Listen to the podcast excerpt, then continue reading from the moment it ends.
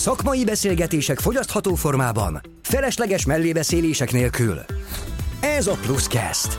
A Plus Creative Agency saját podcastje, ahol mindenki számára érthető módon beszélgetünk marketing és design alapokról, projektekről, a kreatív és médiaipar újdonságairól, híreiről. Do more, be more. Pluscast. Sziasztok, köszöntök minden kedves hallgatónkat, én Simon Zoltán vagyok, ez pedig a Pluscast, a Plus Creative Agency saját szakmai podcastje. Ebben az adásban arról fogunk beszélgetni, hogy miért fontos egy jó arculat, és a vendégem pedig Járási Anna, a Plus Creative Agency tervező grafikusa. Szia Anna! Hello, sziasztok! Egy kérdésem volna is itt az elején, hogy tervezőgrafikus, grafikus, vagy graphic designer, milyen megnevezést szeretsz legjobban, vagy, vagy egyáltalán van különbség? Van, abszolút van különbség. Szerintem először fontos lenne beszélni arról, hogy mit is jelentenek ezek a megnevezések. Mert hogy nagyon sokan nincsenek tisztában ezzel, amit hát nem gondolok problémának, úgyhogy jó is, hogy itt vagyunk, mert akkor ezt, akkor ezt meg tudjuk beszélni és tisztázni. Hát a grafikus szó maga a grafikai technikákat alkalmazó művészt akar. Uh-huh aki, aki rajzolással vagy sokszorosítással készíti a műveit. A sokszorosítás alatt mondjuk értek litográfiát, linometszés, de ebben nem mennék bele most. Ez, ez egy másik szakág akkor. Hát igen, igen, igen. Hát sokszorosítással foglalkozik leginkább. Van ez a graphic designer megnevezés, amit most magyarra lefordítunk, ez a grafikus designer. Hát ez számítógépes grafikus jelent, ami már majd, hogy nem az, ami én, már közel áll hozzám, de, de még van egy pont a tervező grafikus. Hát inkább a iparművészetes sorolható. Kinézetet, betűtípust, képi világot és megjelenési formákat tervez, de azt nagyon fontos tudni, hogy a tervező grafika az az alkalmazott grafikának az egyik fő területe. Mert a grafikus szakmának két fő ága van, a képi ábrázolás és az elektronikus ábrázolás. Ugye itt szóba jön a grafikus designer szó, ugye a számítógépes grafikus, tehát összességében az alkalmazott grafikus, ahogy a nevéből már sejtetett Zoli, megrendelésre dolgozik. Ah, szóval akkor itt vannak különbségek, mert vannak. szerintem a köznyelv, vagy hát a, egy közember uh, rámondja a grafikusra mind, ami ami külön ág, amit itt felsoroltál. Igen, igen, Jó igen. van, grafikus vagy kész valamivel tervezéssel foglalkozó, és jó van. Ugye az alkalmazott grafikus rendszerint ugye olyan grafikai munkákat készít, ami nyomdai, vagy ugye interaktív kivitelre és felületre készülnek. Tehát ez nagyon fontos tudni, de hát azt is fontos tudni, hogy ezeket további különböző szakirányokra is bonthatunk, bonthatjuk, mint például a tervezőgrafikus, képszerkesztő, webdesigner, tipográfus, illusztrátor, és még sorolhatnám, mert hát elég széles a paletta. Szuper, köszi ezt az összefoglalót, de akkor, akkor mondd meg, hogy téged minek nevezzünk konkrétan. Hát végzettségemet tekintve én alkalmazott grafikus vagyok. Alkalmazott grafikus, igen, szuper. Igen, És így szoktam magamat nevezni, maximum, ha valaki kérdezi, hogy mivel foglalkozom azon belül, akkor azt kifejtem. Aha, értem. Szuper. Mi az az arculat? Miből áll, mik az elemei? Össze tudnád ezt kicsit foglalni? Vagy kibontani? Azt gondolom, hogy ma már nehezen elképzelhető egy új termék vagy egy szolgáltatás bevezetése, ugye megtervezett vizuális megjelenés nélkül. Ennek az alapja és a kiinduló pontja a brand, amit fontos kidolgoznunk, mielőtt vizuálisan elkezdünk dolgozni az adott projekten. Ugye azt tudni kell, hogy a brand maga egy érzés, amit a vásárló érez, amikor kapcsolatba kerül az adott termékkel vagy szolgáltatással, és ugye azt is tudni kell, hogy az arculat tervezés a brandingnek csak egy nagyon pici szelete, ami a vizuális megjelenésre koncentrál. De mit is jelent az arculat, az arculat tervezés? Ugye az arculat egy külső megjelenés, az arculattervezés ugye a márka azonosítását és felismerhetőségét segítő folyamat, és a célnak megfelelő formákat, színeket, tipográfiát és egyéb elemeket kell ugye a brand személyiségéhez társítani. És hát ezt ugye következetesen kell használni. Tehát lényegében identitást adunk a márkának. És ugye célja az arculatnak, hogy a vevők vagy az ügyfelek, ugye könnyen felismerjék, beazonosítsák, és azonnal megjegyezzék a terméket és a szolgáltatást. Fontos lenne még elmondanom, hogy mivel a mai világban ugye nagyon elterjedt a vizuális arculat, ezért ennek fontos elemei vannak. Létezik egy külön vizuális arculatunk, amiben ugye a logó, az embléma, különböző arculati elemek, színek, tipográfiák, képek és illusztrációk társulnak. És miket tartalmaz egy arculati megjelenés? Ugye beszélünk kis és nagy arculatról. A kis arculatban, ami a mai napig egyébként benne van, a, a logó, a névjegykártya, a levélpapír és ez a boríték. Hát ez a klasszikus kis uh-huh. arculat. De a nagy arculat az tulajdonképpen a kis arculatnak egy kibővítése. Ez attól függ, hogy a cég mit igényel, tehát hogy mit tartalmaz ugye a nagy arculat, hogy meghívókat kér mondjuk az adott cég, céges reklámtárgyakat, ö, egyszerű marketing eszközökről beszélek, hűtőmágnes torról, jegyzetfüzetről. Ez gyakorlatilag bármilyen márkának hát lehetnek ilyen, ilyen elemei, ugye? Cuccok. Uh-huh. Aha, igen, igen, amit lehet szórni jobbra-balra az ügyfeleknek. Illetve hát még lehet sorolni, hogy a molinók, a rollápok, ugye külső megjelenések, city light plakátok, számtalan más van. Szóval ez a nagy arculatban igazából nagyon széles a paletta. Anna, változtatott bármit az internet és a social média megjelenése az arculat elemein? Miből épül fel az arculat? Rengeteget változott, bár most is azt gondolom, hogy a logó elengedhetetlen eleme az arculatnak.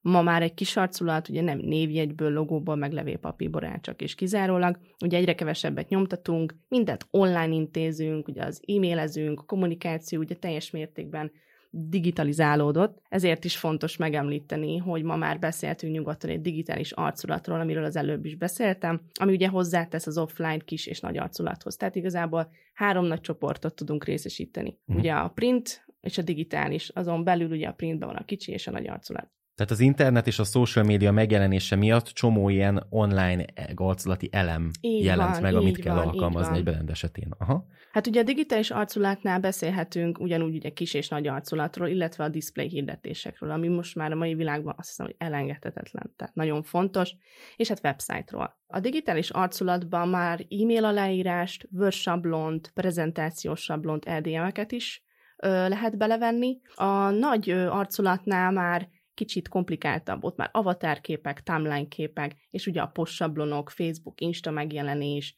a LinkedIn, ami már ugye szerintem mindenkinek van LinkedInje, és hát ugye a hirdetések, ami nagyon fontos. Igazából a hirdetések az egy külön csoportja. A kis és nagy arcolatokon kívül esik a hirdetések, a display hirdetések, tehát ez is fontos. Ugye a logók jelentős fontosságúak a brand arculatában, és hogy általuk kommunikáljunk a cég értékeit és minőségét, Ugye a, a jó logó az garantálja a felismerhetőséget, hogy a megkülönböztethetőséget is, és a legfontosabb talán a jó logóban, hogy kommunikáljon. Mármint a brandnek az értékeit, Így vagy van. hogy miről akar ez szólni, gondolom, ugye? Így van, igen. Mert a logónak a, az egyetlen feladata, hogy kommunikáljon a, a, a vásárlóval, a, az ügyféllel, aki ezt látja. Tehát egyszerű legyen, megjegyezhető, viszont sokoldalú, időtlen, egyedi, tehát ezek a közhelyes gondolatok, de valóban ez a logóra mindegyik érvényes és igaz. És gondolom nagyon fontos, hogy önazonos legyen tényleg a, azzal a márkával, vagy azzal a termékkel, vagy szolgáltatással, vagy csapattal, vagy tényleg beszéljünk akár egy ügyvédről is, hogy ő milyen. Tehát, hogy le kell írja vizuálisan, nem? Hogy a logó. Igen, egyébként abszolút le kell írnia, és hogy, hogy adott esetben, hogy felismerhetővé, egyedivé tegye azt a márkát, mondjuk akár ezt az ügyvédet, hogy abból felismerhessük, hogy őróla van szó. Tehát ilyen akkor a jó logó. És akkor milyen maga a jó arculat? Mik az ismérvei ennek? Mármint magának a jó arculatnak. A jó arculatnak is talán az, mint a logónak. Tehát megkülönböztet, felismerhetővé tesz, újszerű, meglepő, bár a mai világban újszerűt mutatni, vagy teljesen újat nagyon nehéz, és ami nagyon fontos jó arculatban, hogy alkalmazható legyen minden helyzetben. Ugye fontos a színek, a formák, a névnek akár a jelentés, vagy akár csak a hangzása. Milyen helyzetek vannak egyébként itt? Mondtad minden helyzetben, és ezt én tökértem, de még, még lehetnek ezek a helyzetek? Hát a, a platformok, amiken megjelenik. Legyen Aha. a social uh-huh. felület, legyen, egy, legyen az egy, az egy display hirdetés, legyen az egy print, egy névjegy, egy, egy hatalmas city plakát, vagy csak egy molinó, ami, ami ugye esztétikus, könnyen felismerhető, magával ragadja, és, és megragadja a szemet, úgymond. Tehát ez a lényeg egy jó arculatnak. Bár azt mondom, hogy ez abszolút szubjektív, hogy kinek mi a jó arculat. Ugye itt hát az ízlése sok irányba tud menni, de azt gondolom, hogy, hogy ezek köré, a keretek köré szorítva lehet jó megfogalmazni, hogy milyen egy jó arculat. Összeszedett, egységes és igényes, ami ugye hát növeli a bizalmat a vásárlók felé. És ráadásul ugye az egységesség miatt nagyon könnyű felismerni. Tehát most mondhatnék pár példát, akár az IKEA, vagy a Coca-Cola, vagy egy Starbucks. Ugye egy Coca-Cola esetén elég csak egy piros színt látnunk, és már is asszociálunk, vagy az IKEA-nál a kék-sárga. A kék-sárga kombó, Starbucksnak ugye ez a zöld, szóval abszolút azt gondolom, hogy akár egy színnel is úgy el lehet érni a felismerhetőséget, de ehhez szükséges az, hogy, hogy egy jó arculatunk legyen hozzá, egy jó brand, hiszen ugye a brand a legfontosabb. Az arculat az már egy, egy kisebb szelete, amit ugye az imént is említettem. Említetted, hogy miért fontos az egységes megjelenés, de konkrétan egy vállalkozás számára miért fontos? Ugye manapság a kiváló minőségű termékek és szolgáltatások ugye már alapvetőek. Ahhoz, hogy kiemelkedj az egyre növekvő versenyben, erős márkára van szükséged. Tehát a márképítés egyik elengedhetetlen része pedig az egységes arculat. Ugye egységes üzenetet kell, hogy kommunikáljon, egységes arculati elemeket kell használnia, a bizalmat ugye növelnie kell az ügyfelekben, és hát fontos, hogy a vállalkozásban rendelkezett kell névjegykártyával, levélpapírral, reklámanyaggal, vagy akár céges pólóval. Emellett ugye az arculati elemek, e-mail aláírások és weboldal szintén nagyon fontos. És hát ugye ez akkor egységes, ha mindenhol ugye azt az arculatot használod, azt a logót, azt a szint, azt a design elemeket. És fontos az is, hogy kitűnjünk a reklámzajból, hiszen évről évre új és új versenytársak jelennek meg a piacon, ezért is fontos az egységes arculat, hogy annak állandó fenntartásával tudsz igazán kitűnni. Hiszen ugye egy felépített márkát szívesebben választanak a fogyasztók. Ugye némileg azért változtatni is kell az arculat bizonyos elemein, tehát nem száz évig kell ugyanazt használni, mindig felül kell vizsgálni, hogy milyen arculati elemeket használsz ugye a különböző platformokon, figyelni azt, hogy hol vagyunk kicsit lemaradva, ugye azt frissíteni kell. Tehát a frissítés nagyon fontos. De persze van kivétel, ugye az IBM-nek a logója, amit 72-ben Porrand tervezett. Ő jó a példa az időtlen megjelenésre nem mert... változott a logója? Abszolút nem változott, tehát 72 óta ugyanaz a logó van, ugyanaz működik, és ugyanúgy működik. Tehát nem követ semmilyen trendet, nem képvisel semmilyen divatot, a formája ugye bármelyik korban megállja a helyét, ahogy ezt ugye a példa is mutatja. És hát, a kivétel erősíti a szabályt ebbe az esetben. Így van, így van, így van. Viszont ugye ennek van egy, egy másik része, hogy ugye a folyamatos újításokkal ugye lépést tudjunk tartani, ugye a legújabb trendekkel, itt például tudod szóba hozni a Coca-Colát ami hát 1886 óta van, tehát nagyon régóta, és ugye a legjobb példa arra, hogy egy arculat miként tud végtelen számú formában változni, úgyhogy közben nem sérül a brandnek a konzisztenciája. Egyáltalán nem. Én azt gondolom, hogy a Coca-Cola abszolút ezt hozza, és a legjobb, legjobban hozó márka szerintem, aki ezt, ezt, ezt, ezt nagyon jól tudja követni a trendeket, és mégis benne marad a brandjében, a, a márkáján belül. Ami nagyon fontos, a marketing. A marketing elengedhetetlen jól működő vállalkozáshoz, hiszen a brand kiépítésével, az arculatnak a megalkotásával és ezeknek a megfelelő marketingelésével fogjuk elérni a célunkat. Tehát azt gondolom, hogy mindenképpen befektetésként kell tekintenünk egy jó arculatra, és nem költségként. Akár a marketingre. Így Ugye van. ezt a, azt hiszem pár adással ezelőtt talán a Macva vagy az Orsi kollégánkkal beszéltük, hogy minden ilyen dolog, mint marketing, mint arculati megjelenés, az befektetésnek kell gondolni. Abszolút. Mert tehát elég sokszor találkozunk sajnos itt a, az ügynökségi munkáink során, hogy, vagy nem annyira sokszor szerencsére, de hallottunk már ilyet, hogy jaj, hát minek az, most nem feltétlen szeretne erre költeni az ügyfél mondjuk egy új weboldalra, de hát hogyha ezzel több konverziót ér el, több lesz a végén a bevétele, akkor ez igenis befektetés, ahogy te is említetted. Így van, így van. Tehát, hogyha valamelyiket kiszedjük a, a fogaskerékből, akkor összeesik, tehát ez az egy, nem működik. Ez egy nagyon jó példa, igen. Beszéltünk arról, hogy milyen a jó arculat, de létezik rossz arculat is, és ha igen, akkor az hogy néz ki? Hát, nagyon sok rossz arculat létezik, rengeteg. De bár egyszerű tényt mondok, amikkel aztán abszolút gajra vághatjuk az arculatunkat. Például a következetlenség. Tehát random színeket használunk, különböző betűtípusok, arculati kézikönyv hiánya, szóval úristen számtalan. Arculati kézikönyv. Mi is pontosan az az arculati kézikönyv? Uh-huh. Hát az arculati kézikönyv egy útmutató, melyben a, a márka személyiségére és vizuális megjelenésére vonatkozó hát szabályokat találjuk. Tehát egy ilyen uh, vizuális bibliája a Így van, így van. Minden, uh-huh. minden jó, jól menő cégnek, márkának van egy, van egy arculati kézikönyve. Akkor most ezzel üzenünk azoknak a kedves vállalkozóknak, akik hallgatnak minket, és nincs arculati kézikönyv, hogy tessék terveztetni. Inkább csak célzunk. Célzunk, célzunk igen. Igen, igen, igen. De ö, azt ugye fontos megemlítenem, hogy ö, ugye a teljesen kidolgozott arculatot az alap arculati elemeket tartalmazza. Ugye a logót, vagy emblémát, a szlogent, a másodlagos arculati elemeket, ugye a felépítését ennek a struktúráját, a színeket, a tipográfiát, és akkor még sorolhatom az irodai nyomtatványok, a social megjelenések, tehát tényleg a digitális média minden egyes része, a reklámfelületek, a printek, a marketing anyagok, akár űrlapok, tehát tényleg számtalan dolog van, és még sorolhatnám holnap utánig is szerintem, hogy miket tartalmazhat egy kézikönyv. Folytatva a sort, ugye a következetlenség volt az egyik, ami miatt ugye lehet rossz egy arculat. A másik a koppintás. Ami... Ez elég rosszul hangzik. Hát meglehetősen, amikor amikor a logót lemásolják, a webdesign nagyon ugyanaz, és hajaz, hajazza a másikra, ö, vagy akár a folyamat nyomtatványok, ö, ami hát ugye ezzel a célcsoportot ö, elbizonytalanítjuk teljes mértékben, aminek hát egyébként a legsúlyosabb következményű a jogi következmény, amivel ilyenkor szerintem akár egy tervező vagy egy cég nem számol. Mert hogy az interneten nagyon sok minden fönt van, minden felkerül, még az is, amit nem szeretnénk. Tehát innentől kezdve bárki megtalálhatja azt az arculatot, vagy azt a logót, amit, amit effektíve észreveszünk, hogy ez egy lopott dolog. Vagy mondjuk észrevesszük, hogy ó, azt én csináltam, és, és az miért van ott. És Tehát... akkor be is tehát hogy én tervezek egy logót, és meglátom annak a szinte csak kicsit módosított változatát, akkor én jogi, jogi lépéseket tehetek, bepereltem a másik embert, aki lelopta ezt a logót? Hát ez csak akkor lehet egyébként, tehát akkor lehet jogi útra terelni, hogyha ez le van védve. Uh-huh. Védelem nélkül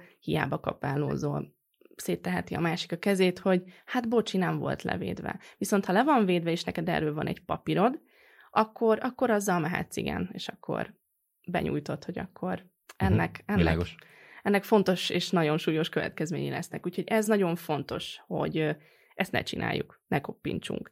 Az, hogy inspirálódunk mástól, az, az teljesen rendben van, de a koppintás az nem, nem helyén való. A másik nagyon fontos az önállítás. Tehát mikor egy cég ne önmagának akarjon tetszeni, legalábbis ugye arculati szempontból, hanem a saját célközönségének. Tehát az arculat ugye azt fejezze ki, ami a vállalkozás képvisel ugye az arculat a célközönség számára kell tervezni, hogy érthető legyen, hogy ez miről szól. Ebből akkor van is egy kérdésem, hogy melyik a fontosabb, a vezető vagy döntéshozónak az ízlése, vagy a célcsoporté? Természetesen a célcsoport ízlése az első, hiszen ha alapítunk egy vállalkozást, terméket készítünk el, mindig van egy célcsoport, akikhez szólunk, akiknek az üzenet szól. Alapvetően egy arculattervezést ugye megelőzi a brand kialakítása, ahol sok kérdést kell tisztázni a célközönséget meghatározni, kutatásokat kell végezni, elemzéseket, hogy milyen pozíciót fogunk betölteni az adott területen. Fontos ezt is megnézni, hogy ma mik az aktuális vizuális trendek, hogy azok mennyire illenek a vállalkozás arculatába, és mindezeket, ha összevetjük, nem, nem a vezető ízlése fog dönteni, hanem azoknak az ízlése, akik sikeressé teszik a vállalkozást, ugye a célközönség.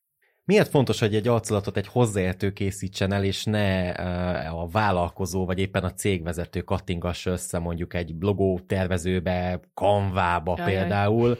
Miért, miért nem jó megoldás ez? Azt gondolom, jó kezdés lehet egy kanva, de kizárólag egy kiforró arculat mellett lehet olyan kiegészítéseket elkészíteni benne, ami, ami passzol már a meglevő arculathoz. Azt gondolom, hogy egy teljes arculat megalkotása nem tud olyan professzionális lenni, mint amit egy grafikus el tud készíteni ha már ugye arról beszélünk, hogy inkább egy grafikus készítse le a logónkat, arculatunkat, akkor itt egy gondolatot be is szúrok, ugye, hogy nem érdemes akkor ugye ezen spórolni, nem. hogy mi kattingassuk össze kanvába, vagy a szomszéd Pistike, aki már életében letorrentezett egy Photoshopot, az, az megtervezze a logónkat. Van itt egy kis, hát néha, néha, néha hallunk ilyeneket, hogy jó, hát neked csak egy-két óra pár kattintás összetenni egy logót, már mint most ö, ö, mutatok rád, bár a kedves hallgatók ezt nem látják, de hogy, hogy egy hozzáértőnek rövidebb idő nyilván megtervezni egy lo, jó logót, viszont ö, te rengeteget tanultál azért, és rengeteget dolgoztál, hogy meglegyen neked az a szakmai tapasztalatod, hogy mondjuk pár óra alatt elkészíts egy konkrét logót.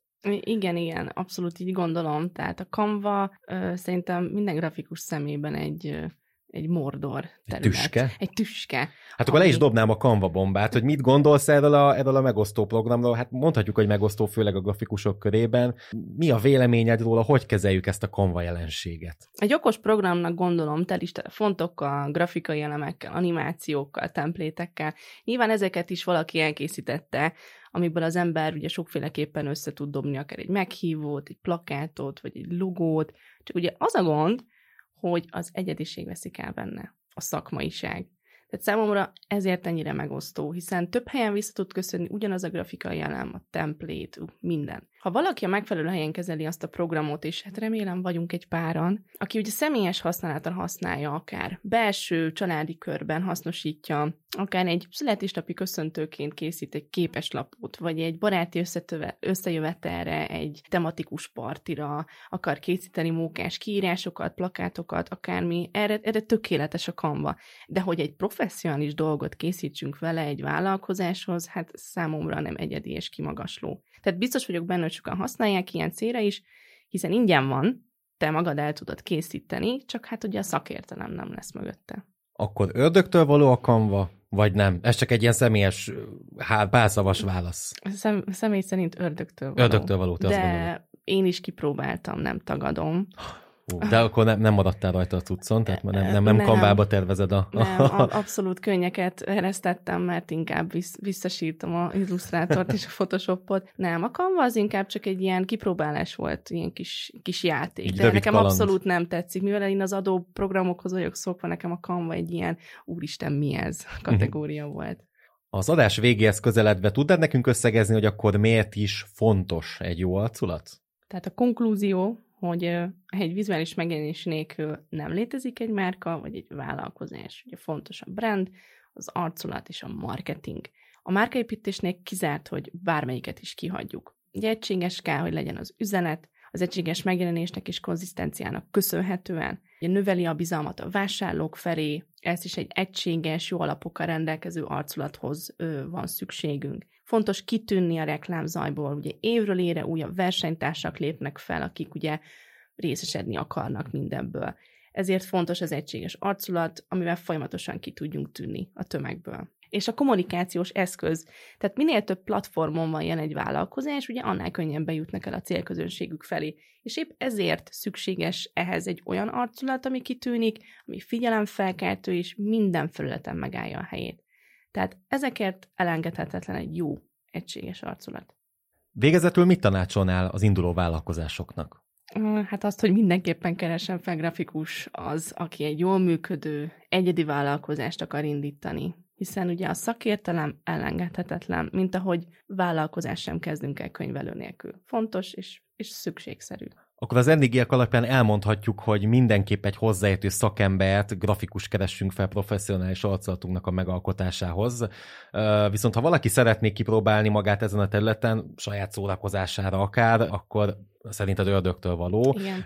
de kanvát is ki lehet próbálni, és az egy tök jó eszköz lehet egyébként erre, nem? Tehát, hogy hát, hogyha valaki picit bele akar ebbe kóstolni, akkor... akkor, akkor... Saját szórakoztatásra. Azt okay. nem azt mondod, hogy saját felelősségére. Meg saját felelősségre, abszolút, igen, azra, arra is. Anna, hát nagyon szépen köszönöm, hogy itt voltál, és Én elmerülhettünk az arculatok világába, és megtudhattuk, hogy milyen a jó arculat, milyen a rossz arculat, mi van a kanvával, illetve hogy miért fontos egy vállalkozásnak, hogy legyen jó arculata. Hát végső soron akkor, hogyha így tényleg levonhatom a, én is a konklúziót a, azokból, amit elmondtál, a vége az, hogy egy erősebb rendet kapunk, amiből a vállalkozónak nagyobb profitja lehet. Így van legyen akkor ez a végszó. Anna, köszönöm szépen, hogy itt voltál.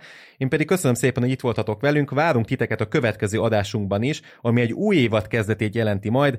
Témánk a Covid után egyre népszerűsödő employer branding lesz, úgyhogy maradjatok velünk. Ne felejtsetek el követni, rétingelni minket, valamint várjuk kommentjeiteket, és ha szeretnétek értesülni következő adásainkról, iratkozatok fel podcast felőteinkre vagy YouTube csatornánkra. Köszönjük! Sziasztok! Sziasztok!